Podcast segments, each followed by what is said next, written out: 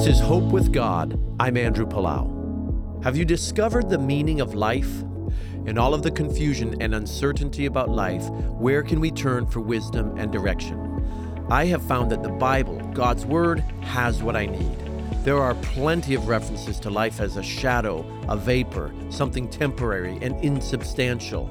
But check out what Jesus says in John 10:10. 10, 10. He told his listeners, "I have come that they may have life and have it to the full." 2 Corinthians 9:8 tells us, God is able to bless you abundantly, so that in all things, at all times, having all that you need, you will abound in every good work. Isn't that the kind of full, satisfying life we all want?